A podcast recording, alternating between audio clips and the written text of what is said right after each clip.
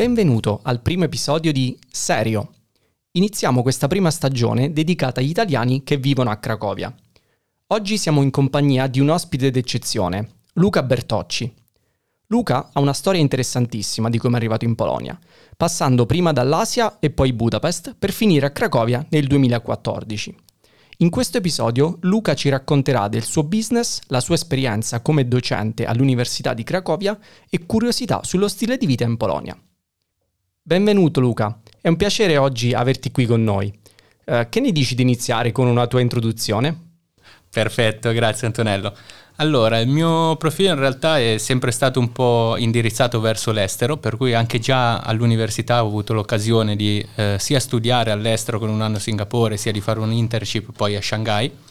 Poi sono tornato per eh, sei mesi, un annetto a lavorare in Pirelli a Milano ma all'estero mi era rimasto nel cuore, diciamo, per cui continuavo a cercare, cercare opportunità, fin quando ho trovato questa occasione di andare a Budapest, in Ungheria, in una società di consulenza americana. Sinceramente in quel momento non conoscevo né la consulenza né, eh, né la società né Budapest né l'Ungheria, ma mi sono lanciato all'avventura eh, cercando di scoprire questo nuovo mondo. in realtà mi è piaciuta tantissimo perché poi a Budapest ci sono rimasto e, e a Budapest poi ho trovato anche quella che sarebbe diventata poi mia moglie in futuro. Ok, quindi Budapest è stato un capitolo molto importante da quello che riesco a capire della, della tua storia e della, della tua carriera in, all'estero, giusto? Decisamente, decisamente. È stata la prima esperienza di lavoro, diciamo, più, più lunga che ho avuto, dopo un po' di provare eh, diverse opportunità, diversi settori eh, in precedenza ho testato la consulenza molto, molto dura come esperienza all'inizio perché comunque facevamo orari molto lunghi, sulle 12 ore al giorno non ce le toglieva nessuno, okay. però ho avuto un sacco di opportunità interfacciandomi con clienti grandi, clienti piccoli, sia in Ungheria che molto di più all'estero, per cui mi ha, mi ha dato molto. E diciamo, come, come, ti sei trovato a, a Budapest e poi cioè, mh, come sei arrivato da Budapest qui in Polonia? Co- come mai hai, hai deciso di, di, spostarti? Budapest l'ho adorata fin dal primo istante, uh-huh. credo che per un giovane eh, che arriva in città sia, sia la città perfetta. Eh, offre tanto, offre tanto sia lavorativamente, offriva almeno, adesso il periodo è un attimo più critico in Ungheria, però offriva tanto, io quando ero là era più di 12 anni fa ormai, eh, c'era molta meritocrazia anche lì ed offriva tanto anche come divertimenti, per cui c'era il classico work hard, play hard, per uh-huh. cui ti facevi sì le ossa al lavoro, ma effettivamente avevi anche l'occasione di divertirti poi la sera. La, il punto critico di Budapest era, cioè per me scusami, era che è una città molto di passaggio, per cui mm. ti fai molti contatti che però dopo due o tre anni tendono a trasferirsi in altre città. Okay. Per cui stare stabilmente in Ungheria è un attimo più difficile. Difatti anche io ho fatto due o tre anni a Budapest e poi mi sono trasferito. Uh-huh, ok, quindi eh, cioè, hai avuto modo di avere amici anche lì a Budapest, però vedevi che cioè, comunque passavano lì e poi, poi, se ne andavano e hai detto ok, è arrivato il punto di, di, di, di, cambiare anche area per me, giusto? Esattamente. Inoltre, eh, scusami, mi hai fatto la domanda prima, uh-huh. inoltre mentre ero lì a Budapest, in realtà casualmente mia moglie, che è polacca, non ungherese, uh-huh. era lì in vacanza, ci siamo conosciuti a Budapest e abbiamo continuato la relazione a distanza per un annetto e mezzo. Uh-huh. Poi ho avuto l'occasione col lavoro di, eh, di, chiedere al mio vecchio capo cosa ne dici di aprire una branch in Polonia. Uh-huh. Lui era aperto all'idea, per cui eh, sono venuto in Polonia, ho aperto la branch ufficiale e, e, da qui è iniziata la mia esperienza polacca, in particolare a Cracovia, città dove appunto eh, natale di mia moglie. Ok, perfetto. Quindi cioè, hai fatto un pitch, tra virgolette, per, per, portare il tuo lavoro da Budapest a Cracovia. Immagino non sia stato molto semplice, no? Come, come spostamento. Eh, sì e no, in realtà ero molto avvantaggiato mm-hmm. perché eh, ero fortunato in quel momento, perché la nostra era una delle poche realtà in cui lo smart working era già accettatissimo anche eh, 10-12 anni fa per cui diciamo che il nostro vecchio CEO era molto aperto a, a, persone non troppo junior, ma già un po' più senior, che potessero prendere la loro strada e decidere dove effettivamente vivere e lavorare. Uh-huh. Eh, chiaramente eh, l'ho dovuto comunque creare un case study e convincerlo che aveva senso avere qualcuno fisso in Polonia vicino ai clienti più del centro-est Europa. Chiaro. E di fatti da quel momento in poi mi sono concentrato più su questi clienti piuttosto che, non so, viaggiare in Sud America, in Canada, in Africa e così via. Ok, quindi c'era anche uno scopo a livello regionale per, sì. per focalizzarti di più su questa parte del, dell'Europa. Ok, interessante. Una cosa che mi, che mi, ha fatto riflettere adesso è il fatto che è iniziato lo smart working quando era ancora una, una parola non conosciuta come, come oggi, no? Eh, ci puoi raccontare un po' di questa esperienza, cioè secondo te del, dello smart working e poi com'è stato affrontare lo smart working quando sei arrivato in Polonia? Senz'altro ha vantaggi e svantaggi. I mean, il vantaggio chiave, lo, lo sanno tutti, è uh-huh. la mhm. convenienza, per uh-huh. cui lavorare da casa si guadagna tantissimo tempo, eh, soprattutto il commuting si salta, non si va più, non si perde più tempo per andare al lavoro, per tornare dal lavoro e così via, e si ha anche molta più flessibilità, perché ognuno si organizza i propri impegni come vuole e almeno nel mio caso non devo seguire il 9 to 5, cioè io dovevo consegnare delle eh, performance, dei deliverables, ma potevo consegnarle quando volevo, non uh-huh. dovevo necessariamente stare legato a certi orari. Lo svantaggio eh, è uno sul fattore umano, cioè alla fine fa tanto avere le persone intorno, eh, emotivamente ti, ti, aiutano, emotivamente fai, fai, squadra, è bello anche far squadra con i, con i, tuoi, con i tuoi colleghi. Seconda cosa è organizzazione e motivazione, cioè uh-huh. hai trovato necessario il fatto che, non so, ti devi comunque svegliare, avere una postazione in casa, eh, vestirti in un certo modo così, perché se inizi a lavorare in pigiama dal letto così, poi è la fine, cioè a quel punto le performance si abbassano drammaticamente. Sì, secondo me, infatti hai ragione, cioè la parola disciplina è una, è una, parola che descrive al meglio lo smart working, cioè ho visto che molte persone che hanno la disciplina di lavorare da casa riescono comunque a lavorare bene, mentre se qualcuno pecca un po' di disciplina, è vero, come dici tu, uh, si ritrova a lavorare dentro il letto e come sappiamo cioè, le performance non sono grandissime se sei in pigiama e lavori lì da, dal letto, no? Decisamente. Ok, ok. Quindi... Uh, vorrei tornare un attimo un, un, po' indietro perché ho visto una curiosità sul tuo profilo che uh, hai passato un po' di tempo in, in, Asia, giusto? Hai passato uh, un po' di tempo a Shanghai e Singapore e ho letto che hai imparato anche un po' di cinese, quindi com'è stato questo, questo approccio in Asia e poi prima di ritornare alla parte in Polonia, però era, mi ha colpito quella curiosità che, che, hai comunque imparato anche un po' di cinese, vis, visto che hai vissuto anche in, in, Asia. Sì, beh, Singapore lo adoro. Uh-huh. Singapore per me è una città che, in cui mi trasferirei anche domani, uh-huh. è in mezzo al sud-est asiatico, per cui hai la possibilità di visitare posti stupendi eh, in zero tempo con pochissimi soldi sia muovendoti con il bus, per dire in mezz'ora si va in Malesia da Singapore, uh-huh. sia muovendoti con le tantissime low cost asiatiche che ti portano in eh, Thailandia, Malesia, Indonesia, Vietnam, Cambogia e così via. Stupendo ed è, è, molto anche occidentale in realtà, per cui super organizzato, con tanti expat, eh, ti trovi tutto quello che vuoi. Uh-huh. Shanghai eh, è esperienza molto diversa. Eh, a me piace lo stesso perché comunque sono un grande fan dell'Asia. Uh-huh però lì il, ehm, il salto culturale si sente molto di più. Eh, la Cina di fatto è molto meno occidentale che, che, che Singapore. Eh, sono nel futuro proprio, cioè per dire una cosa che mi ha scioccato era ad esempio che anche i, eh, le persone che ti chiedevano le carità per strada uh-huh. te la mhm. chiedessero già col cellulare, perché tutti pagavano col cellulare e non con, con i contanti. Ok, stiamo parlando di che anno? Eh, questo qua in realtà è quando sono tornato a mm. Shanghai, per cui sarà un 5-6 anni fa. Ah, okay. Quando ero là, no, ti chiedevano ancora i soldi e era intorno, penso, al 2010 okay. più o meno come anno. Eh, però sono sempre stati avanti su tantissime cose tecnologiche. Si sentiva però di, di più l'impatto culturale. Ad esempio, a me è capitato un paio di volte mentre andavo in ufficio eh, di persone in bicicletta che mi sputassero addosso, non perché eh, mi volessero sputare addosso, perché non gli piacessi o qualcosa, ma semplicemente perché eh, è, è, un comportamento accettatissimo che quando hai del cataro in bocca tu sputi lateralmente e se c'è qualcuno in mezzo fa niente. Okay. Per cui sono dei comportamenti che un attimo ti lasciano un po' stupito.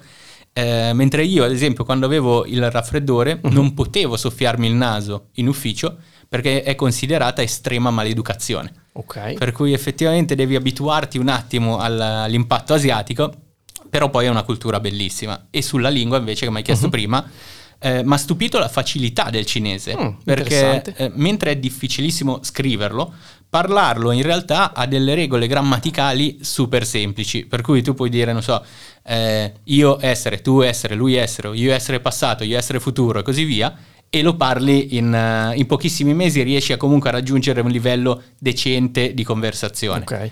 La cosa un po' più difficile sono i toni, non tanto come eh, li dici te, ma capire effettivamente quando li usano loro e poi ovviamente la scrittura che invece sono, sono geroglifici per noi. Eh, immagino, immagino. Ok, quindi cioè, tantissime storie immagino tra, tra, Singapore e Shanghai, però quella che hai appena raccontato del, dello sputo de, in giro è abbastanza interessante. immagino fare un podcast con qualcuno che, che, vive da quelle parti non sia molto facile se, se hanno bisogno di sputare in quel momento, quindi sarà un po' difficile. Ok, quindi uh, ritor- rimettendo un attimo tutto su, su una timeline, no? Uh, Singapore, Shanghai quando, quando, hai studiato lì, poi sei andato, sei andato, a Budapest, hai lavorato comunque la maggior parte del tuo tempo a Budapest e poi ti sei trasferito in Polonia uh, dove hai creato quindi appunto la, la tua branch tramite la, la, l'azienda di consulenza dove, dove lavoravi prima.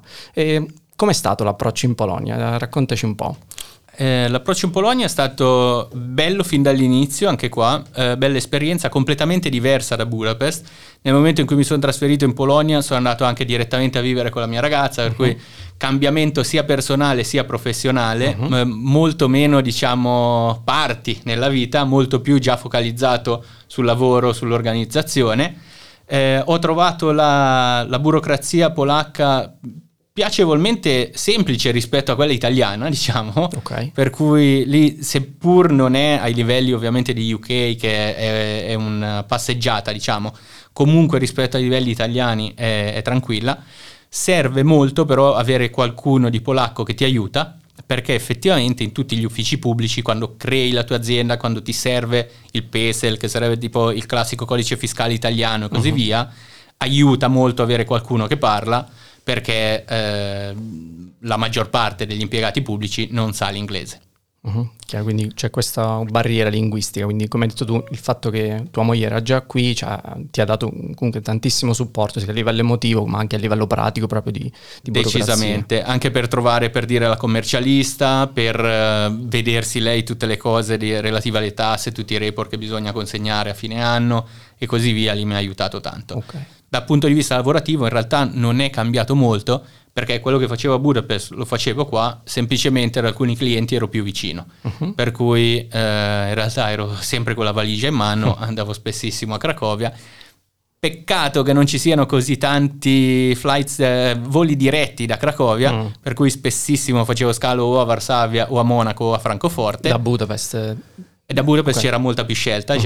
Eh, però, ripeto, quello è una particolarità di Cracovia, già Varsavia offre tutto il mondo rispetto uh-huh. a quello. Chiaro, chiaro. Quindi, mm, cioè, quando sei arrivato qui in Polonia, eh, lavoravi ancora per, per Garrison, no? la, uh-huh. la, società di consulenza, e, e poi c'è come è stato il passaggio? Perché so che, che, adesso hai aperto la tua partita IVA, una tua azienda, quindi vorrei capire un attimo cioè, questo passaggio, cioè, cosa ti ha spinto a dire ok, uh, lascio, lascio, la consulenza e creo la mia azienda di, di consulenza? Certo, in realtà eh, ho avuto il classico dubbio che assale tutti i consulenti dopo tanti anni, era mm-hmm. una decina facevo, di anni che facevo consulenza e volevo vedere un attimo anche la parte esecutiva della, operativa diciamo del lavoro. Per cui ho lanciato un paio di startup con uh, dei vecchi partners della società di consulenza.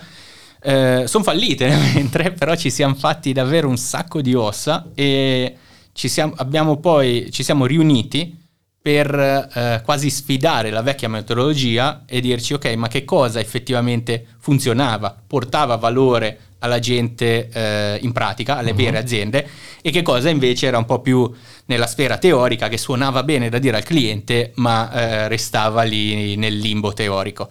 E, poi, e quindi abbiamo deciso di crearci poi la nostra società, che in realtà sta andando molto bene, siamo molto felici di questo. Ok, quindi la, la società adesso come si chiama? Cioè di che cosa vi occupate nello specifico per qualcuno che, che sta ascoltando, nel caso non so, volesse contattarti per qualche consulenza, eccetera? Perfetto, grazie. La società si chiama Human Centric Group, uh-huh. è di base a Londra in realtà, eh, perché era eh, burocraticamente il paese più snello europeo. Si pagano un po' più di tasse de- che in Polonia in realtà, però aiuta tantissimo avere la base legale lì perché eh, si perde molto meno tempo diciamo in burocrazia rispetto sia alla Polonia sia rispetto all'Italia.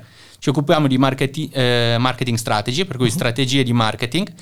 Principalmente partiamo dalla segmentazione di un paese, poi passiamo al target, scegliere quindi il profilo chiave su cui un brand si eh, focalizza e concludiamo con la strategia e il piano operativo che invece nella previous, nell'esperienza no, precedente non facevamo. Uh-huh. Lo facciamo sia con aziende grosse grosse, come può essere un Danone, eh, un Ikea, un Kasberg, sia con aziende piccoline come startup, mh, mm, startup già avviate come un Remarkable, diciamo, magari avete sentito, sì. eh, norvegese, piuttosto che startup ancora eh, non proprio piccolissime perché noi sconsigliamo la, la, consulenza direttamente alle startup così piccole, ma quelle già diciamo nella scaling up phase potrebbe già essere interessante. Ok, e diciamo per molti che ci ascoltano la parola diciamo marketing strategico potrebbe essere una buzzword, no? Quindi mm-hmm. uh, che cosa è nello specifico il marketing strategico? Ci puoi fare un esempio di un case study? Mi ricordo una volta mi raccontasti una, um, un'esperienza con Spotify, forse era un vostro cliente, eccetera, che avevate modificato appunto la vostra campagna di marketing, non, non mi, ricordo bene? Eh, no, non era Spotify, eh, era Imeg in realtà, ah, era okay. un, um, il, un competitor diciamo di Allegro uh-huh. in mhm. Polonia eh, questi erano di base in Romania, uh-huh. in, nel loro caso erano più grandi che, eh, player di e-commerce nel centro-est Europa uh-huh. a quei momenti e eh, avevamo cambiato la comunicazione e gli incentivi da dare ai clienti eh, in base a chi loro fossero come persone davvero umane, perché ovviamente eh, se prendiamo me e te ad esempio abbiamo uh-huh. profili similissimi dal punto di vista demografico, ma poi se vai allo scavare le vere motivazioni, il tipo di personalità, il tipo di eh, valori dietro, possiamo essere diversissimi. Chiaro. Per cui eh, il cap- il, noi diciamo sempre eh, il comportamento è irrilevante, ciò che davvero conta è il perché fai quello che fai. Ad esempio, eh, se ci sono proprio un esempio di Budapest, ti do. Sì. Eh, ci sono tre segmenti che vanno entra- tutti e tre all'opera, giovani della nostra età più o meno. Ora, se glielo chiedi a uno, che sono gli alternativi più o meno, uh-huh. gli chiedi perché vai all'opera, perché mi piace, perfetto. Ora, eh, se glielo chiedi agli altri due, Status Achiever, che sono quelli un po' più career oriented, e eh, Butterflies, che sono quelle un po' più, diciamo, socievoli, influencer eh, style, uh-huh eh, ti dicono no, a me non piace l'opera. Ma allora perché ci vai? Gli status achiever ci vanno per fare networking, le butterfly ci fanno perché hanno un punto di tensione che sono considerate eh, shallow, sono considerate un po' superficiali eh, solitamente, uh-huh. per mhm. cui gli dà un motivo per parlare dell'opera a, il giorno dopo coi colleghi. A quel punto capirai che se tu sei l'opera di turno, devi fare tre comunicazioni completamente diverse ai tre target. Noi facciamo questo in pratica, andiamo a capire quali sono i punti forze del brand, quali sono i clienti a cui ti rivolgi e gli creiamo strategie tangibili per raggiungere i propri clienti in maniera significativa. Mm-hmm. Ok, molto interessante, immagino, cioè, soprattutto oggi che visto che possiamo fare marketing in diverse modalità, online, offline, eccetera, unire proprio, capire quali sono i bisogni dei consumatori e come dici tu a livello anche di, uh, di comportamento è la parte molto molto interessante perché non conta tanto, cioè conta il mezzo di dove fare pubblicità, però poi capire dove questi consumatori uh, se, se, ascoltano dei podcast, se, se, invece preferiscono dei video su YouTube, se invece preferiscono il giornale, capire proprio che cosa fanno è, una, è un aspetto molto interessante. Ok, e mm, quindi cioè con la, adesso con la tua azienda a Cracovia mi hai detto che uh, l'azienda però è basata in, come sede legale in, uh, a Londra e, e, però tu sei qui a Cracovia, giusto? Hai ragionissimo, in realtà è un mm. po' più complicata di come sì. l'ho presentata perché eh, l'azienda con i miei partner è a Londra. Poi io ho anche una società a Cracovia in cui effettivamente, visto che sono residente a Cracovia, pago tutte le tasse qua, quello che eh, invoice, quello che fatturo all'azienda londinese mi entra come introito a Cracovia e, e ci pago su tut, eh, tutte le tasse qua a Cracovia, così sono in regola completamente diciamo con, eh, con lo Stato. Chiaro. Ok, e anche qui a Cracovia sei sempre in smart working, immagino, oppure avete aperto un vostro ufficio, come, come siete strutturati? Sempre in smart working, in realtà eh, l'ufficio ufficiale che abbiamo aperto è a Budapest, uh-huh. okay. per ritornare proprio alle origini, per cui eh, quando qualcuno eh, si unisce all'azienda c'è un periodo formativo obbligatorio a Budapest, dove uh-huh. ovviamente copriamo anche le spese di eh, affitto, oltre che rimborso spese e tutto Eh, e poi invece quando qualcuno è assunto ed è abbastanza indipendente da poter lavorare in smart working, ognuno sceglie dove poter lavorare. Ok, chiaro, quindi siete dislocati in, in vari posti, metto sì, Budapest, a Germania, Italia, Inghilterra, eh, Norvegia, eh, Cracovia. Siamo piccolini ancora, siamo una decina di persone, okay. però molto sparsi per, per, l'Europa. Ok, e il fatto di essere a Cracovia, cioè, secondo te a livello di business ti porta dei vantaggi? Come, come la vedi, cioè, il fatto che lavori proprio qui a Cracovia? Cracovia di per sé dal punto di vista business non tanto, eh, Varsavia molto di più, uh-huh. cioè è comodo andare a Varsavia, diciamo ormai con un paio d'ore di treno eh, sia là col pendolino. Varsavia dal punto di vista business offre molto, eh, molte, sempre più aziende investono in Varsavia, credono nella Polonia non solo per eh, un outsourcing come era vista precedentemente, ma mettendo anche gente che decide strategicamente il ruolo del brand nel centro-est Europa, per cui diventa sempre più interessante.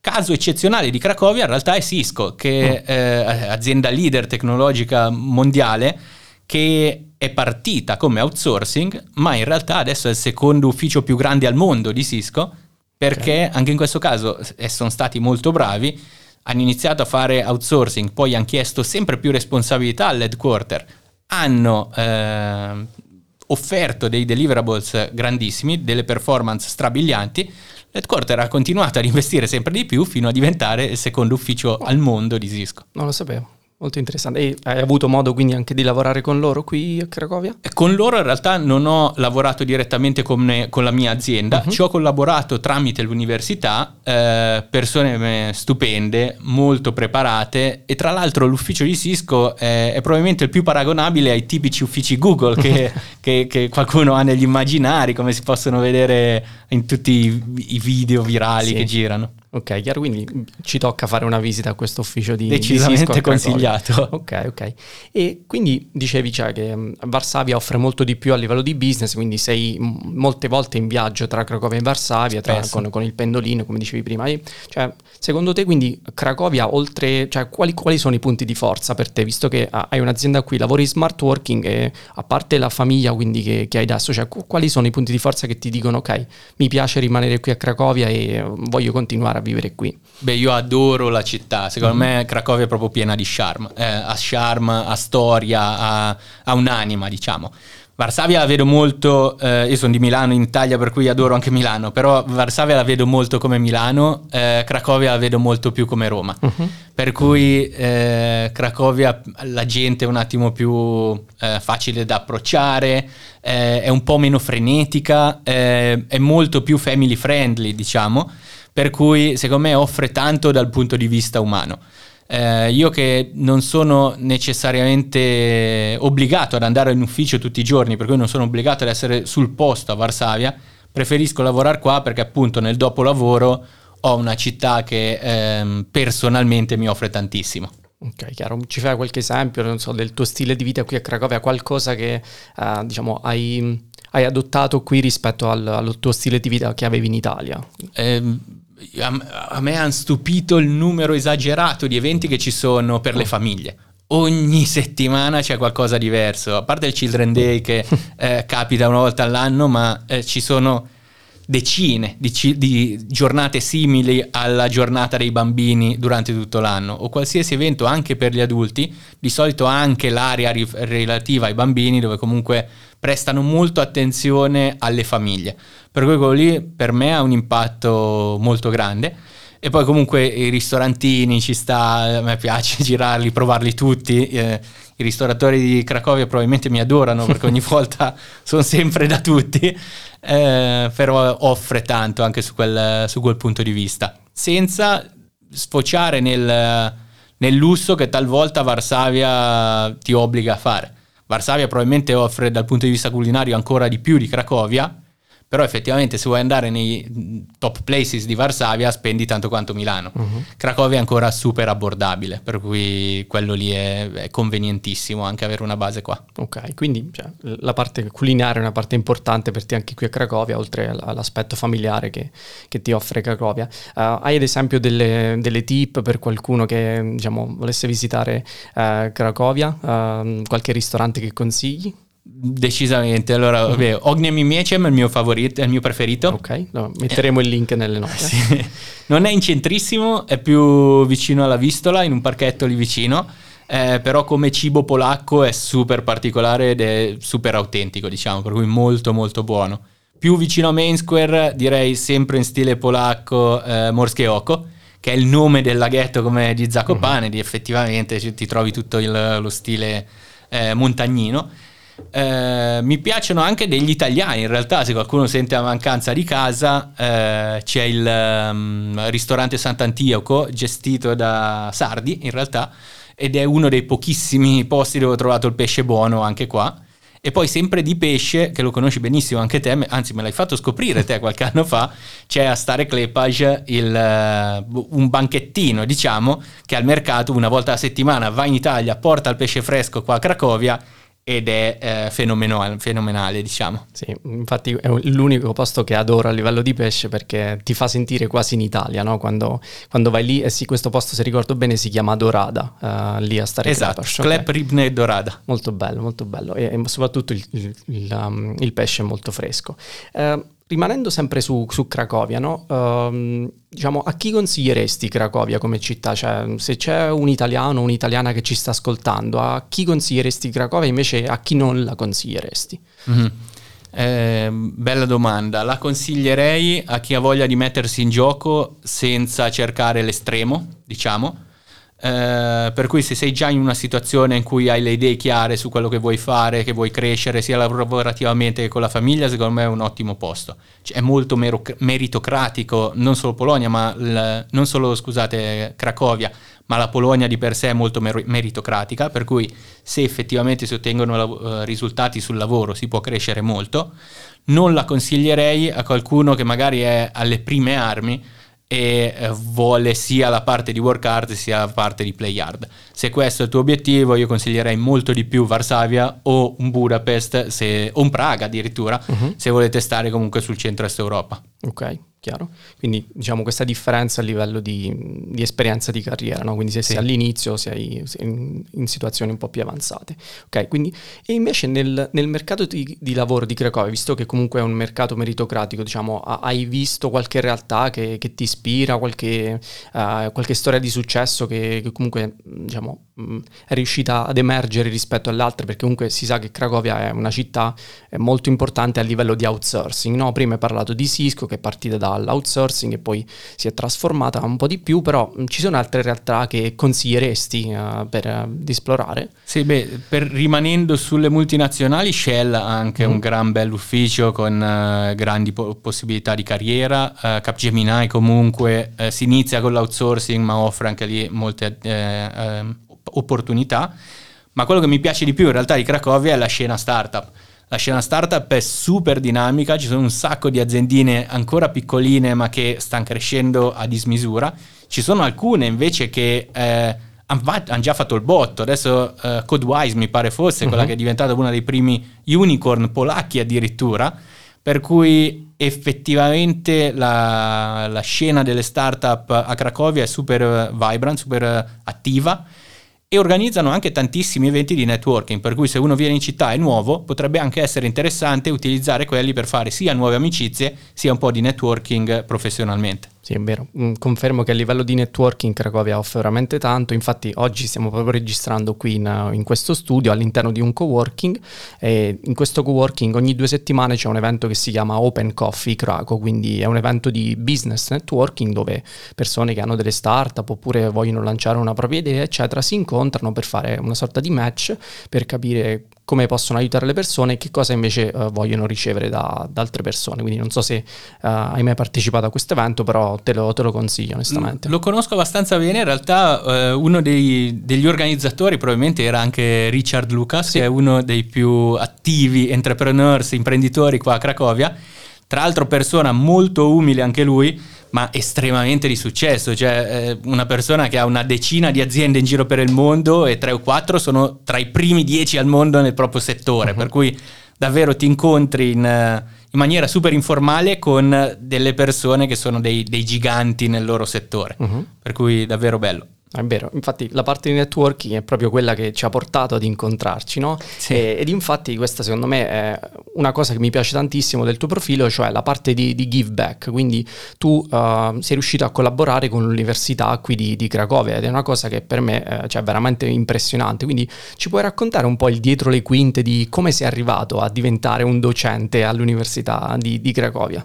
Certamente. Io in realtà l'esperienza universitaria l'ho iniziata quando ero ancora a Budapest, perché il mio vecchio CEO era il vecchio rettore della Central Eastern University a Budapest. Per cui aveva anche un corso alla Corvinus University e io lo assistivo durante le sue lezioni e mi facevo un po' le ossa. Mi è sempre piaciuto interfacciarmi con gli studenti perché eh, ti sfidano molto, sono, lanciano nuove idee, hanno nuove views sul mondo e così via ti aiutano anche a migliorare la, la tua metodologia sfidandoti. Venendo a Cracovia, in realtà eh, lui, il mio vecchio CEO, mi ha messo in contatto con un vecchio professore qui e lui ogni tanto aveva il suo corso e mi chiamava, aveva diversi corsi lui, un po' a Varsavia, un po' a Breslavia, un po' a Cracovia e mi chiamava sempre a fare le classiche guest lectures in cui andavo eh, con piacere, ovviamente eh, a titolo gratuito, semplicemente perché era bello stare a contatto con gli studenti. Poi pian pianino, con, dopo una, due, tre, dieci, venti guest lectures... È diventato eh, un resident quasi. qui a Cracovia ha iniziato a... diciamo il direttore dell'MBA ha iniziato a sentire reviews positive nei miei confronti dagli studenti, allora ha detto vabbè parliamoci un po' e iniziamo a darti un ruolo un po' più stabile all'interno.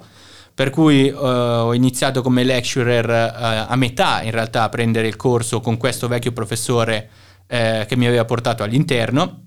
Tra l'altro, altra persona stupenda. Io davvero ho avuto la fortuna di conoscere un sacco di persone stupende qui eh, a Cracovia. Lo saluto Jan Novak, si chiama. e poi pian pianino lui poi è diventato anche rettore di un'altra università, si è concentrato su altri piani, per cui ho ottenuto tutto il corso io e ho co- coinvolto, diciamo, un mio vecchio collega che insegna anche alla LUIS in Italia così eh, da, da, avere il corso tra di noi, avere un'occasione anche di rivederci ogni tanto. Tra l'altro io ho un profilo un po' più analitico, lui ha un profilo un po' più strategico, unendoci riusciamo ad offrire il meglio agli studenti, diciamo. Ok, chiaro. Quindi questo corso di, cioè, che, che corso è? Di che cosa si tratta? Ah, all'inizio si chiamava Global Marketing and Advertising, uh-huh. adesso Marketing Communications, però in pratica parliamo sempre di strategie di marketing. Ok, chiaro. E cioè, che ambiente si respira nell'università qui, qui polacca? Cioè, io ho avuto modo di studiare, quindi fare l'Erasmus a Danzig, al nord della Polonia, però Cracovia non, non l'ho mai vista a livello di, di ambiente scolastico, di, di, ambiente universitario. Che, che, impressione ti ha fatto? Allora, ti dirò, il bachelor e master non sono troppo afferrato perché non ho mai insegnato, uh-huh. ma l'MBA eh, l'impressione è molto bella perché è estremamente pratico per cui eh, si cerca di coinvolgere sempre anche aziende reali, gli studenti effettivamente mettono in pratica immediatamente dopo quello che, impa- quello che imparano su casi reali, spesso incontrano managers reali, gli danno le loro idee, fanno networking mentre studiano, per cui mi è piaciuto molto il, lo stile e mi piace molto del sistema scolastico invece pre-MBA, uh-huh. diciamo polacco, che anche quello è super meritocratico, cioè tu addirittura vai alle superiori in base ai tuoi voti delle medie, oppure se hai partecipato alle Olimpiadi di matematica o qualsiasi cosa simile per le materie letterarie e così via. Poi dai voti delle superiori entri nelle università e a differenza dell'Italia le università migliori in Polonia sono quelle pubbliche e non quelle private.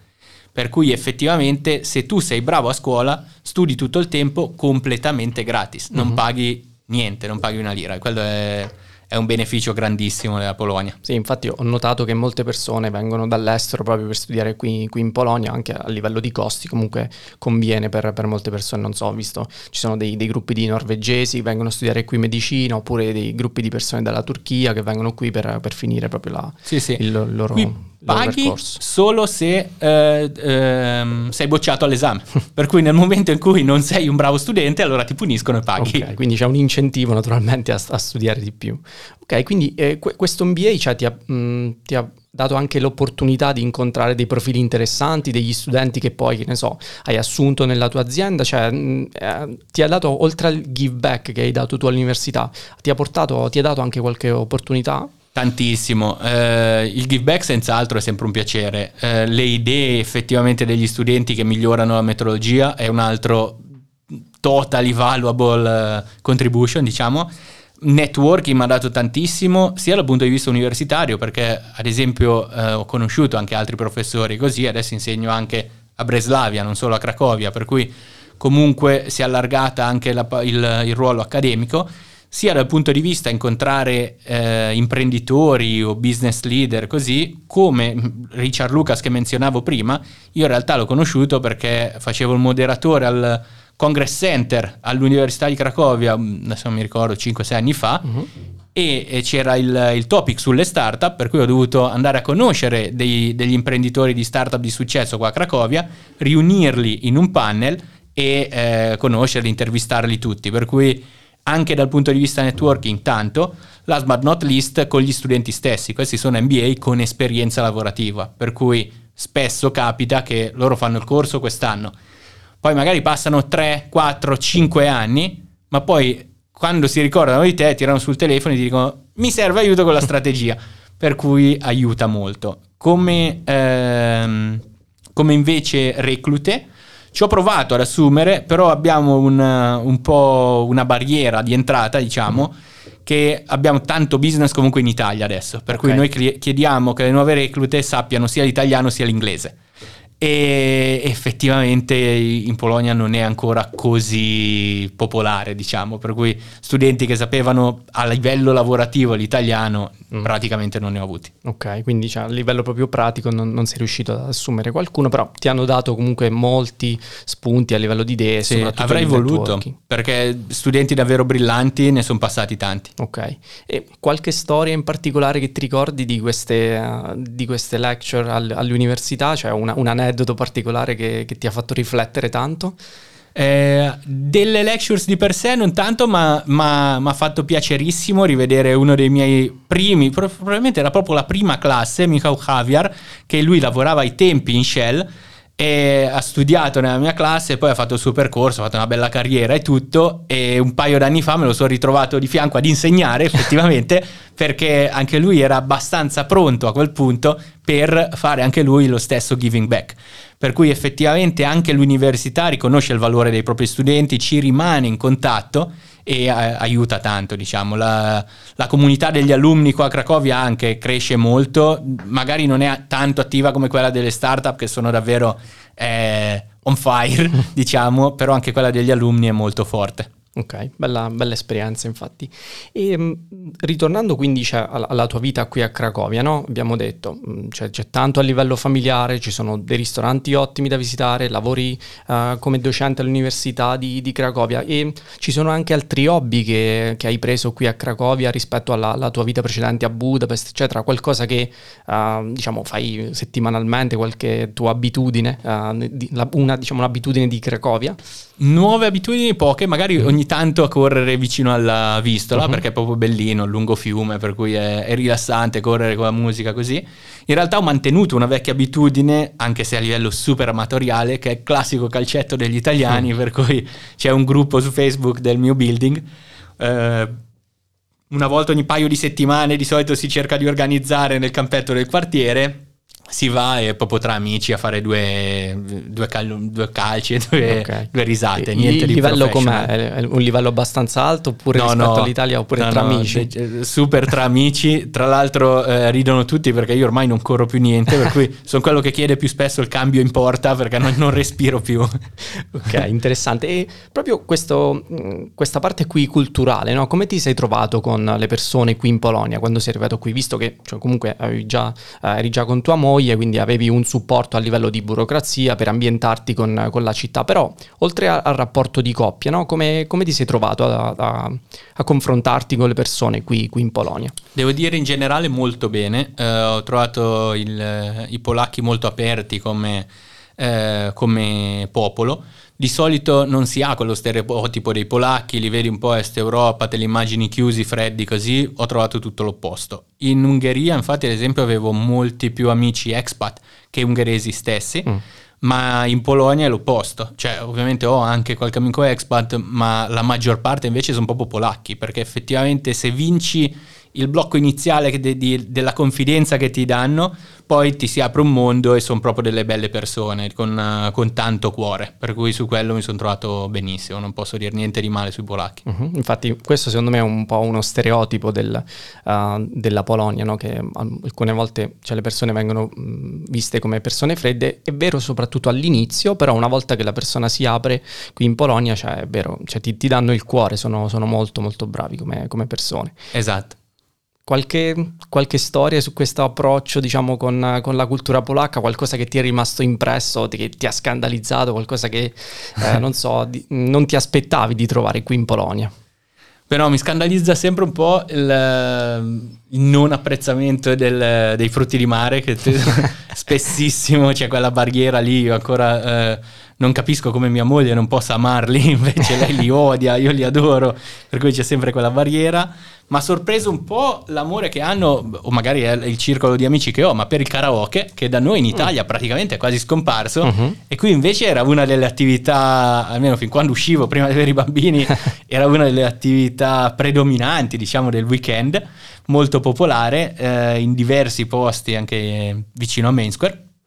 Però, eh, no, in generale, scioccato proprio no, diciamo. Ok, qualche curiosità, aneddoto, aneddoto della, diciamo, della, tua esperienza qui in Polonia, qualcosa che potrebbe aiutare qualcuno che ha intenzione di, vi- di vivere qui a Cracovia? Sì, eh, fatevi un attimo un'infarinata magari anche di polacco uh-huh. un po' iniziale, perché uno degli aneddoti che ho è, è con la madre di mia moglie, in realtà, uh-huh. con, con mia suocera perché eh, io le prime volte che parlavo, sapete, cercavo sempre di parlare super piano, tranquillo, così, cercando di farmi capire, lei mi rispondeva sempre no, no, no, no, no, io ero preso malissimo, dicevo no, di sicuro sto sbagliando qualcosa, e invece no, no, no, è il classico falso amico, che vuol dire eh, sì, sì, sì, lo usano quando annuiscono eh, i polacchi, perché il sì ufficiale è il tac, e io conoscevo quello, e il no ufficiale è il nie però nel linguaggio un po' più sciolto parlato usano spesso no no no eh, per annuire, diciamo. Ed è una cosa che non sapevo ha un po' sorpreso, diciamo. Soprattutto sì, con la, la madre eh. di, di, tua moglie è stata un po' una situazione strana. Ok, e mm, diciamo un'ultima domanda che vorrei farti prima di passare alla, alla parte finale. A, a livello di uh, turismo qui in Polonia, a livello di uh, diciamo posti che hai visitato, eccetera, oppure uh, se hai dei posti che visiti abbastanza spesso, che, mm, co- come, cioè, cosa consiglieresti a qualcuno che ha intenzione di visitare la Polonia, oltre alle classiche comunque città come Cracovia, Varsavia? Varsavia, Breslavia, eccetera. Eh, allora, un altro classico diciamo è Zakopane, uh-huh. che è visto e rivisto eh, vicino a Cracovia, però comunque se va in periodi non di super buzz, a me comunque continua a piacere. Uh-huh. Quando non c'è la folla, diciamo che lo rovina un po'. Se no, molto carino, a un'oretta e mezzo, più o meno un'oretta, un'oretta e mezzo da Cracovia, c'è Zalepiez, che è direzione... Eh, no, Zapiez, Zalepiez, non mi ricordo. Zalipie forse. Zalipiez, Zalipiez. In pratica è un piccolo paesello molto particolare, dove tutte le case sono dipinte con i fiori. In realtà neanche solo le case, ma non so, chi ha il pozzo ha dipinto il pozzo, chi ha la cuccia del cane, anche la cuccia del cane. C'è anche una grande meridiana in centro, tutta dipinta, molto carina, che è super particolare, super bellino da vedere e tra l'altro è, è un villaggio per cui non si paga l'entrata, è completamente gratuito ed è un'esperienza un po' insolita, diciamo, che di solito non si fa in Polonia. Mm-hmm, sì, eh, ci sono stato effettivamente ed è un, uh, un villaggio molto molto particolare, infatti lo, lo, lo consiglio anch'io. Ok, uh, qualche altra informazione secondo te Luca che mm, diciamo o un italiano che già un italiano o un'italiana che già vive qui in Polonia o che ha intenzione di trasferirsi qui in Polonia, cioè che cosa si deve aspettare? Uh, diciamo l'ultima tip. Eh, beh, secondo me devono assolutamente saper benissimo l'inglese almeno, uh-huh. cioè il polacco è piuttosto, lo, io addirittura sono dieci anni che sono qua, ancora bene non lo parlo, però eh, l'inglese è un must, cioè in Italia è visto quasi come, ah quello boh, sa l'inglese bene, che bravo, no, cioè qua è completamente lo standard, se, sai, se non sai l'inglese bene sei fuori dal mercato, cioè c'è poco da fare, per cui se vi trasferite qui l'inglese sappiatelo, già venite qua e poi qua imparate anche il polacco. Eh, quello secondo me è un must. Diciamo che se asp- ambite a qualche posizione un po' alta sul lavoro, eh, è uno step su cui dovete essere pronti. Uh-huh. Eh beh, sono d'accordo al 100%.